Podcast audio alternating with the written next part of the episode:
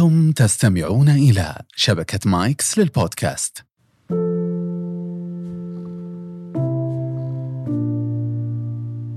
كلما وقفت أمام مرآة أو عبرت أمام باب زجاجي أو تأملت بركة ماء أو شربت من إناء متسع سمح برؤية انعكاس وجهك عليه شعرت بأن هذا الانعكاس لا يكفي ولا يشفي غليل سؤالك.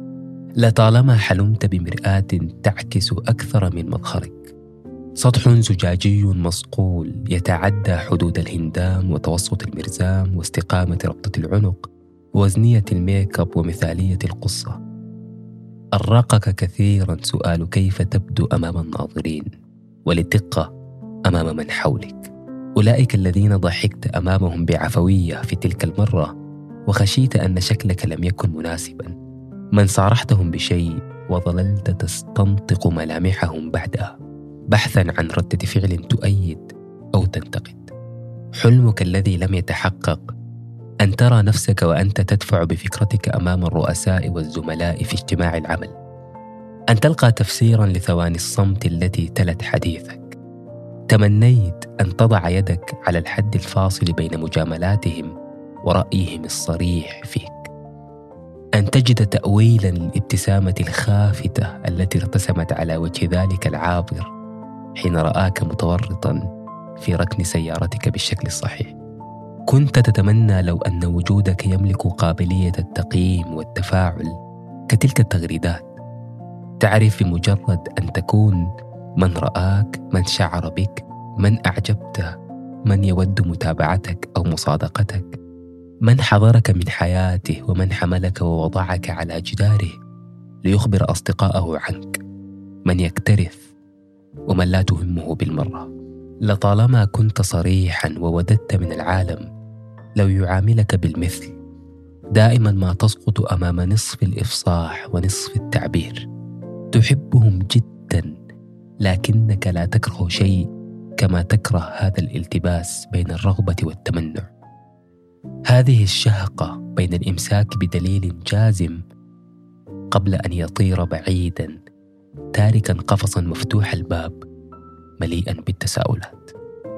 هي مأساة تدلل الحقيقة ونفاذ الصبر.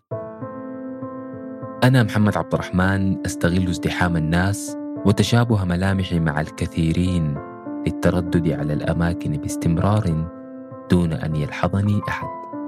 أزور المقاهي وأمشط الشوارع وأستغل المواصلات العامة. فأصطاد عن دون قصد افكارا ما من حديث عابر أو تصرف عفوي لتكون عناوين وموضوعات أتشاركها معكم في بودكاست أزرق. أفكار لم تلق حظها من الانتباه وتفاصيل صغيرة ربما تختلف نظرتنا إليها مع كل حلقة. المهم والمهم جدا للأمانة أنه ربما تستمع لحلقة ذات مرة وتكون أنت صاحب الفكرة في الأساس.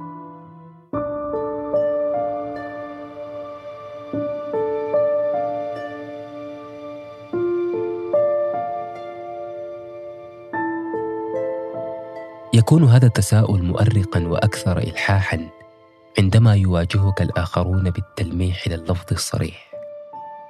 وعلى الرغم من إزعاج هذه التلميحات إلا أنني أراها طريفة في بعض الحالات.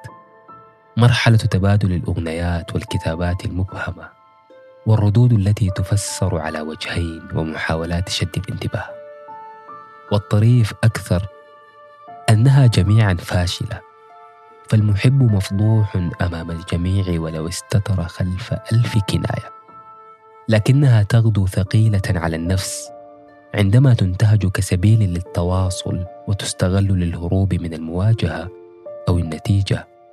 أو تحمل المسؤولية.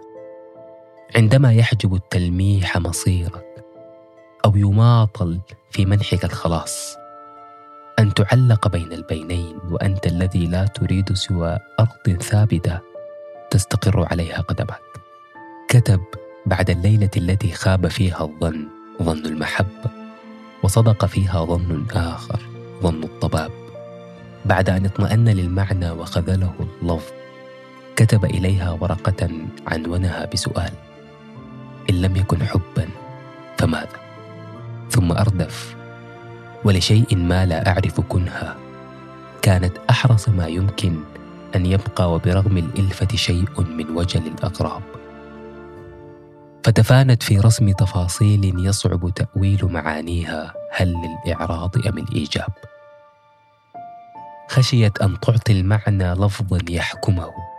وحجبني سمك كنايتها رسمتني حرفا وهميا يتسول حقا في الإعراب. موسوعة عينيها مقبرة لشكوك الكون لكن سؤالي لم يقرأ في تلك العينين جواب. جدلية قربي لم تحسم وستبقى حلما عبثيا يفنى كفناء الجذب على ما ائتلف من الأقطاب.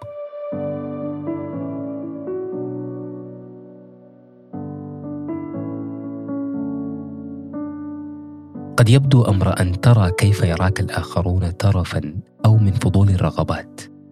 ولكن بما أننا نحاول هنا أن نضيء جوانب مهملة أقول ربما يكون الأمر أعمق أعمق كعمق حاجتنا للاعتراف. ليس اعترافنا نحن ولكن اعتراف الآخر بنا. قد لا يكون السؤال كيف يرونني أو كيف أبدو أمامهم ولكن هل يرونني من الأساس؟ هل هذا الرهق والرحلة المعقدة مع الأيام محل اعتراف عندهم؟ هل نلت أبسط حقوق المادة لي في نظرهم كتلة وأشغل حيزا من الفراغ؟ أقر بحاجة كل واحد منا لقيمة الاعتراف بوجوده بل وبقصته أن يسمع صدى لصوته ويرى انعكاسا لصورته وأنا هنا مناهض تماما لخط تهميش الآخرين وغض الطرف عنهم بالإجمال. وأجد نفسي متفقا مع عبارة توماس هوبس كلنا خاضعون لضربين من المشاعر. الخوف من الآخر المختلف والرغبة في الحصول على اعترافه الصادق بالسلطان الذي تمتلكه ذاتنا الساعية إلى الإفصاح عن خصوصية ذاتيتها في داخل كل منا قصة تلح بأن تروى. سر يتلهف لليوم الذي يفشى فيه. مواقف لطيفة وأخرى عصيبة. لا تكتمل ولا تؤرشف بشكلها الصحيح في الذاكرة دون مشاركتها وضحك أو تعاطف من انتخبناه للاستماع. بما أن المعني هنا الإنسان اذا لابد أن يجد الضعف مدخلا إليه. عدوا هذا الاحتياج نقطة ضعف في أسطورتكم التي لا تقبل التشكيك. أو ثغر صغير لا يرابط عليه الكبرياء. ويبقى الأكيد أن من يحظى بإجابة هذا السؤال كيف أبدو ليس من يطرحه بإلحاح بل من يتفرس في المعطيات ويبرع في التأويل. الخبر المضني كما قلت في حلقة سابقة أن آخر ما يرغب فيه الناس أن يكونوا كتابا مفتوحا أمامك وإن كان فسيكون قبل النهاية بثواني. لا أملك ارقاما أو إحصائيات ولكن أكاد أجزم أن أكثر الكلمات لطفا ولينا أو لنقل صدقا وحسب قيلت أمام شواهد القبور أو أرفقت مع صور الراحلين. وعلى أقل تقدير أمام صالات المغادرة ومحطات الوداع. كثيرا ما اعترفنا في النهايات وجاهرنا بأجمل ما فينا في خواتيم الخواتيم ولحظات ما قبل الرحيل. نقدم أول أقساط الندم بصمتنا والفرصة سانحة. أحياء نرزق ولا أعذار تقدم. نتنفس ولا خطوات تمضي نحونا. تنبض قلوبنا ولا حب يذاع. وما أن نغادر عن المكان أو الزمان أو الحياة نغدو مصبا للحنين عجبا وكأن أجسادنا كانت تعيق مجرى النهر. سطر غزل أو مدح أو حتى هجاء أفضل من مؤلفات وقصائد في الرثاء. أقلها سنسمع السطر حاضرا ونبتسم لا كذكرى تناديها ولن تجيب. جميعنا سنغدو طيبين بعد الرحيل بلا شك ولكن السؤال هل طبنا ونحن بينكم؟ ويا بخل من ملك الإجابة ثم صمت. أول فالمرايا وحدها من تصارح بالحقيقة. وصلت حلقتنا إلى نهايتها. أسعد بمشاركة الحلقة مع من تظنون أنها ستروق له من الأصدقاء كما أسعد بتقييمكم للحلقة على أبل بودكاست وكافة منصات الاجتماع إلى أن نلتقي مجددا في حلقة جديدة من بودكاست أزرق